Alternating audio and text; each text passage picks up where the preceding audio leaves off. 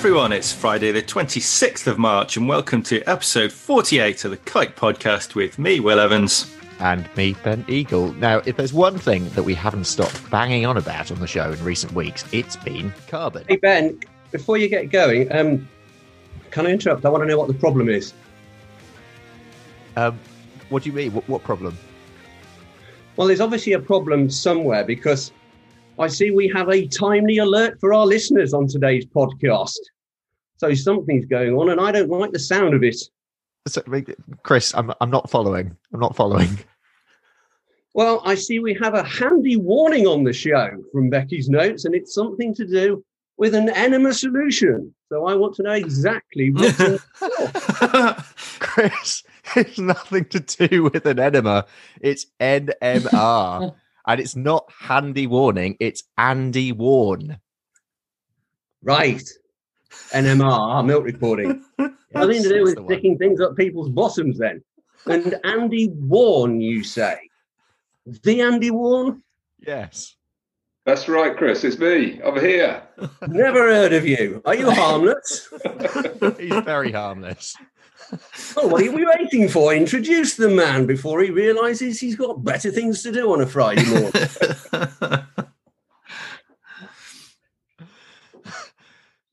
well, I'll, I'll, I'll, I'll introduce myself then. So, so, uh, so I'm Andy Warne. I'm the MD of, of NMR, National Milk Records, and uh, and I'm very much looking forward to uh, telling you all about what we've been up to. There we are, Chris. That is proof. It is actually Andy Warne. right, can right. I start the actual introduction now? uh, what shall I go and get myself ready for my bit? I think you should. Yeah, you, you do that, Chris. You go. You go and get ready. All right. Hang on. Now, if there's one thing that we haven't stopped back. Oh.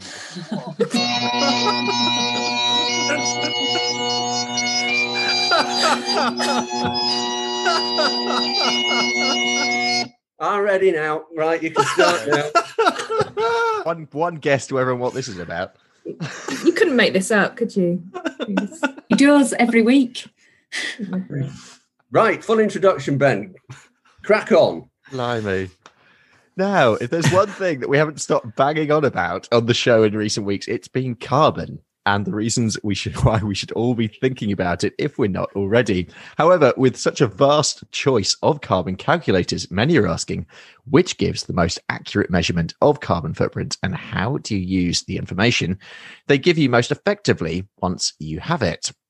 To discuss this, we're joined by Andy Warne, Managing Director at National Milk Records, alongside seasoned Kite podcast guest, Kite's Head of Sustainability, Rachel Madeley Davis, and as always, as you know by now, everybody's favorite dairy market analyst, Chris Walkland. Welcome to the show, everyone. Chris, it's your moment. It's the time for the Milk Market Report. Where are you this week? Well, I'm discombobulated this morning because of the rugby, which concludes tonight. England, of course, has cemented its position at second in the table, and it's up to. Sorry, Will, do you have a comment to make? no, no comments, just laughs. uh, England has cemented its position at second in the table, and it's up to Scotland to beat France to make sure that Welsh win. So I've got one leg in Scotland today, which is where I am wearing this fabulous tartan hat, and the other leg in Wales. And that means I'm doing the metaphorical splits somewhere over Becky's house. Good job I'm not wearing a metaphorical kilt either. and I can never unsee that image. I can never unsee that. I wish listeners could see Becky's face.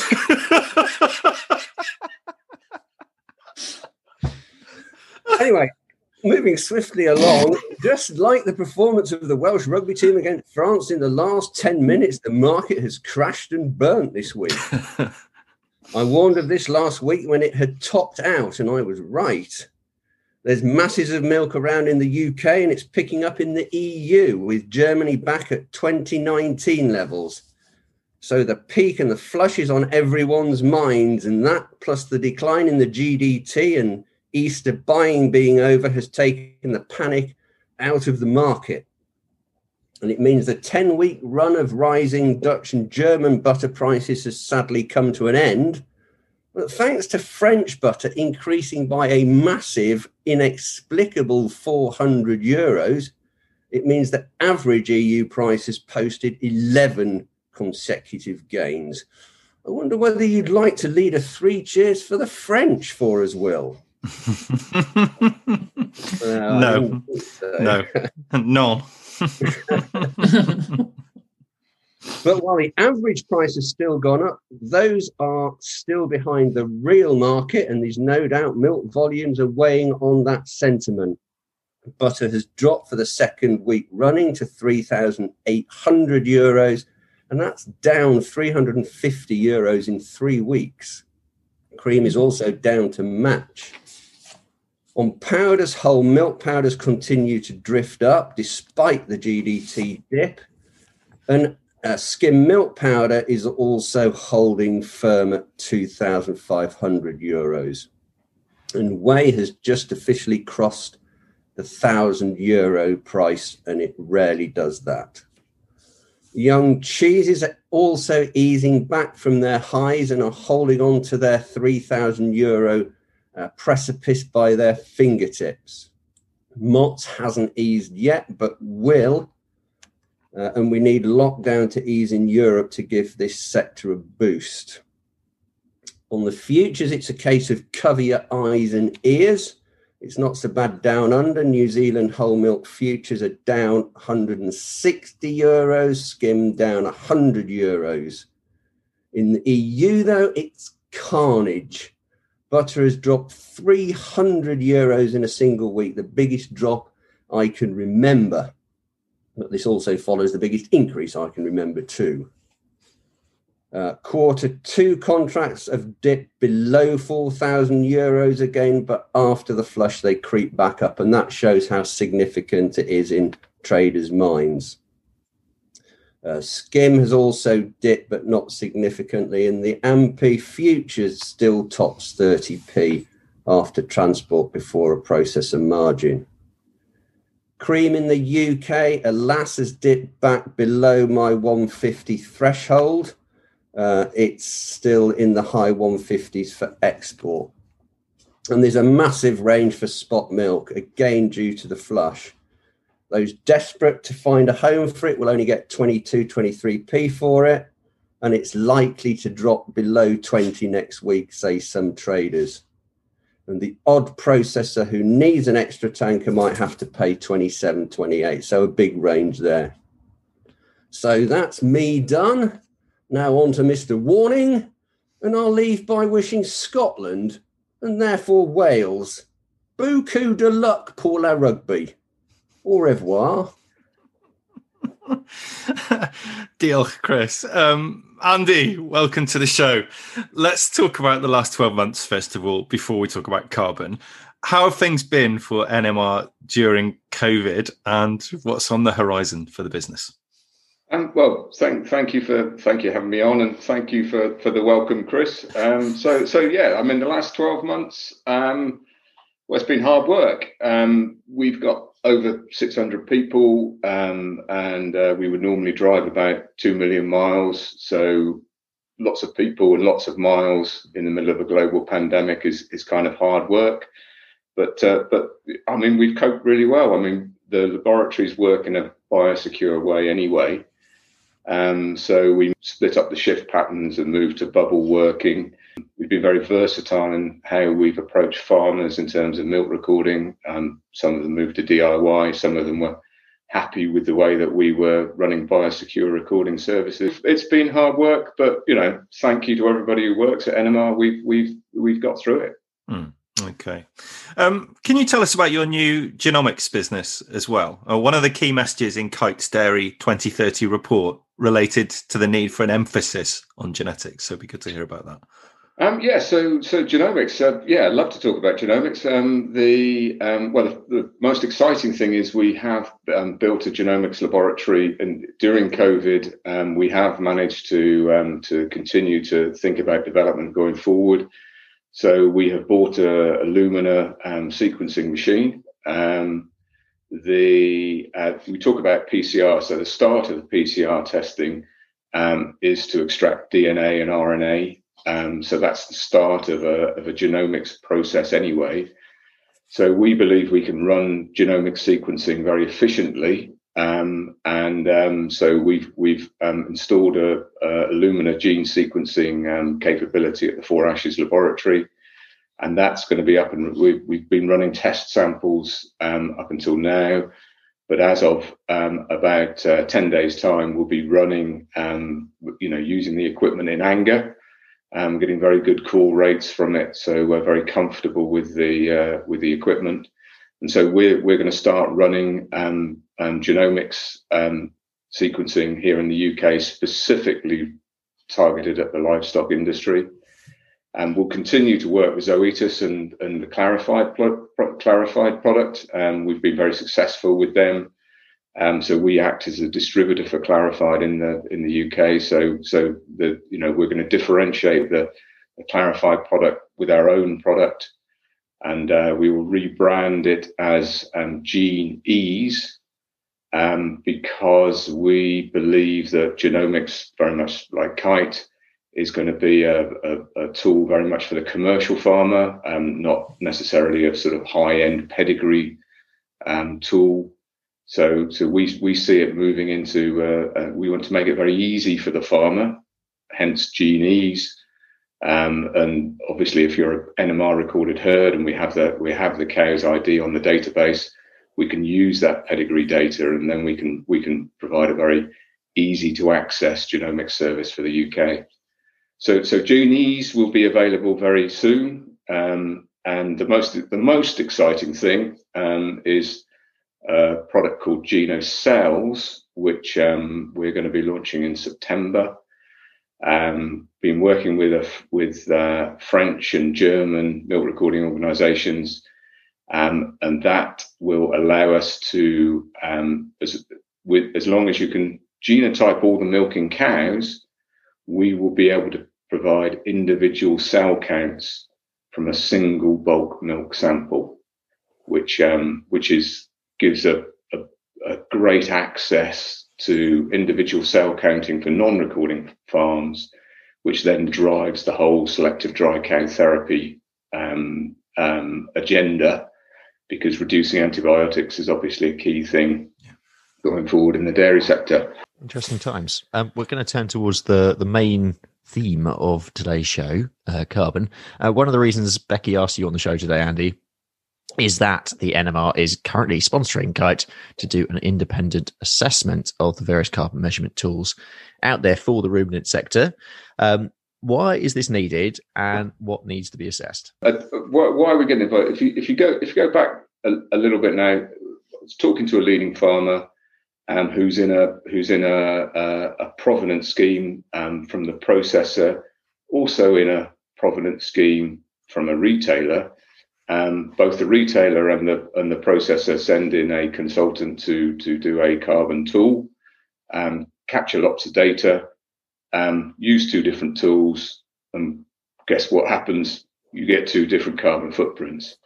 So um, so we we think that um, with the retail um, scope three initiatives coming through, the farmer is going to be increasingly um, responsible for their own carbon footprinting. Up until now, we think that the, the, you know carbon footprinting has kind of been done to the farmer. It's been a third party that's that's that's been uh, um, kind of sent into the farmer to, to to do carbon footprinting. Whereas we think in the future it's going to become the responsibility of the farmer to produce their own carbon footprint which which you know all businesses are going to be responsible for for producing their own carbon footprint. So we think the transition into the a farmer nominated carbon footprinting means that that's a very legitimate place for NMR to to to to uh, to move into.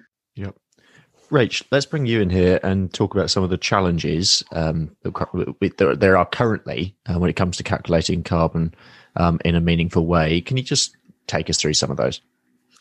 Yeah, I think there's there's probably three key challenges that I see here, and probably the first one is, as Andy's just alluded to, is the tools themselves. Um, so there, there's various tools available, um, from sort of self entry to sort of, as Andy's discussed, this more sort of data collection service based tool sort of mechanism. Um, so I think in many ways that, that is a challenge because each tool is not necessarily calculating carbon in the same way or actually using the same metrics. Um, so a good example would be that some tools um, actually input sort of uh, land use change into um, a soil calculation, um, whereas others don't.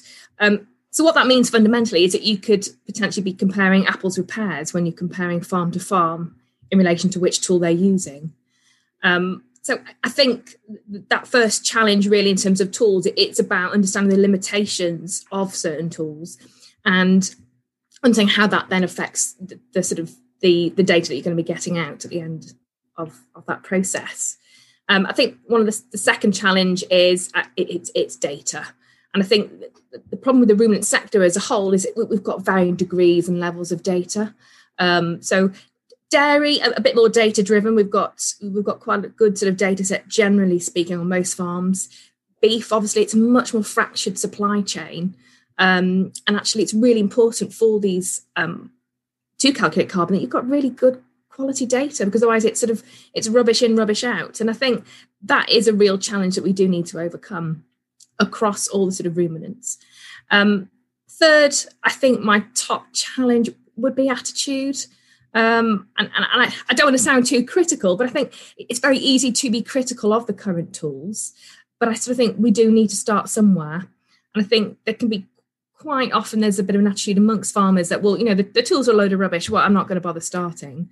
Um, but actually, I, I, think we've got to find a place to start um, because, as we all know, it's it's um, things are catching us quite quick in terms of climate change. Mm. H, are, are we looking for a measurement tool that can calculate carbon on a product level or on a farm level, or or do we need to do both? And which is more useful? Yeah, I think I think it's got to be both.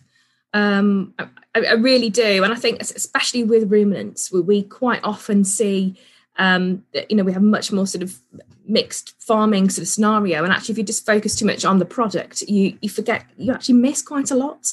Um, I think obviously the product level is the main driver for a lot of processors and retailers because they want to know what that carbon impact per litre of milk, per carbon of beef, for example, is. If you think about it in terms of the whole farm, it gives us a much bigger picture. And actually, that's where it has the potential for us to see about our overall carbon impact and actually whether we've got a deficit and therefore potential to create carbon credits um, in the future. So I think we, we do need both. Hmm. I, think, I think one of the key things here is that is that the, um, the correlation between farming efficiency and carbon is is huge, um, and so when we when NMR looks at this and you and you and, and you sort of sometimes sometimes people would look at it look at it quizzically and sort of say is that is that a legitimate place for NMR to go? But but if you if you look if you think of if you think of the letter C carbon the, the chemical symbol for uh, for carbon and you put two lines through the C, um, it looks remarkably like a pound sign, and the and the the link between the commercial efficiency of a of a farm and then and then its carbon footprint is and they're not directly correlated. It's not cause and effect, but but the but if if you if you put a list of these are the most efficient and the most productive farms on a on a on a piece of paper, they will almost certainly be the ones with the lowest carbon footprint as well. So it's it's a very sort of um, uh, legitimate place for um, for um, farmers to be looking at in terms of their their own KPIs, simply because it drives sustainability commercially as as well as, well as environmentally. Hmm. Right. You, you, you, talked about the uh, importance of good data. Um, so, how do we make sure that we generate data that is useful for the farmer as well as for processors and retailers? Yeah, I think that's a, a good question. Um, and I suppose we've got the sort of the bigger backdrop here of sort of scope three reporting and also net zero commitments. I mean, a day doesn't go by at the moment without somebody making a net zero commitment. So um, it will become increasingly important that the data generated out of the calculators does work for processors and retailers. However, um, the drive for decarbonisation, actually, first the first protocol is to reduce our emissions. So it's vital also that that data works for farmers, so they can identify areas where they can make those reductions on farm and actually it links in really quite nice with what Andy just said, and, and, and he's he's spot on here in that there's there's massive correlation between profitability and sort of and carbon efficiency, and actually it, they do go hand in hand. So it can be a bit of a double win. So yeah, it's really important that that data works for everyone.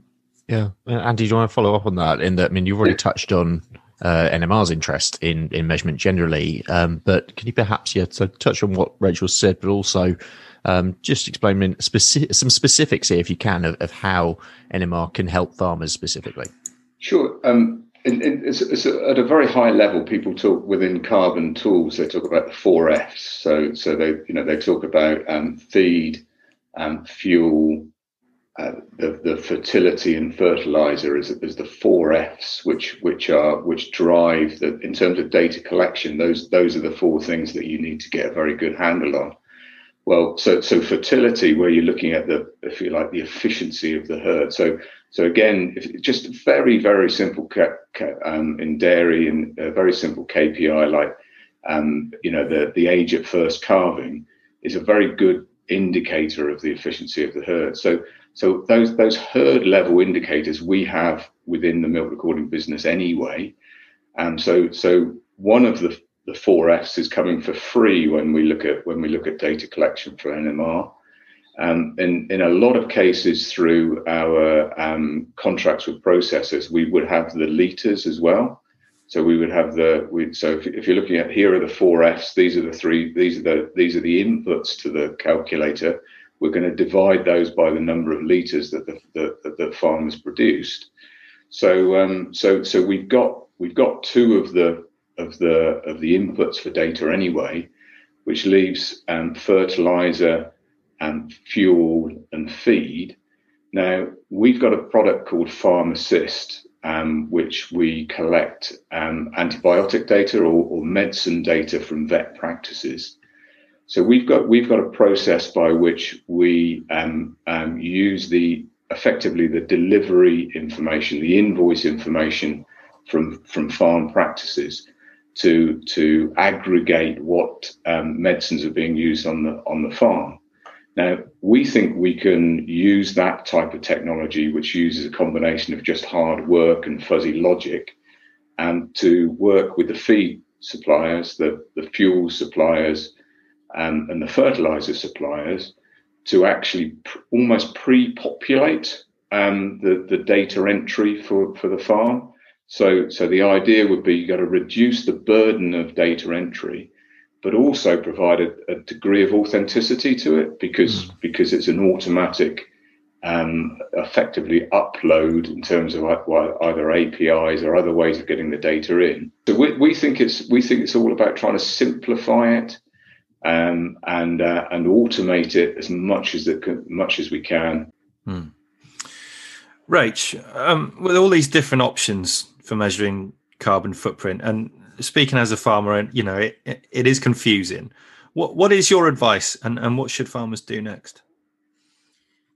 Yeah, I mean, I appreciate that this whole thing is really complex, um, and it and it's still developing. You know, it's developing mm. all hmm. the time. It's, it's in many ways it's rapidly developing, and I suppose in this sort of push for a sort of a post-COVID green recovery, it's most accelerated on the agenda in the last sort of six months or so. And I think with with COP26 ahead this year, it's it's going to accelerate further. So I um I appreciate it's it's sort of largely overwhelming in many ways. But I think we need to remember that first of all, we are amidst a, a climate crisis, and actually everyone needs to take action. Hmm. So I think as a so despite all sort of pressures from consumers and processors, so I think the first port of call though would be speak, you know, speaking to your milk buyer, or if you're in another ruminant sector, your sort of processor, if you've got a relationship with them, and and seeing it first of all if they have any plans or preferred tools, um, discussing with them.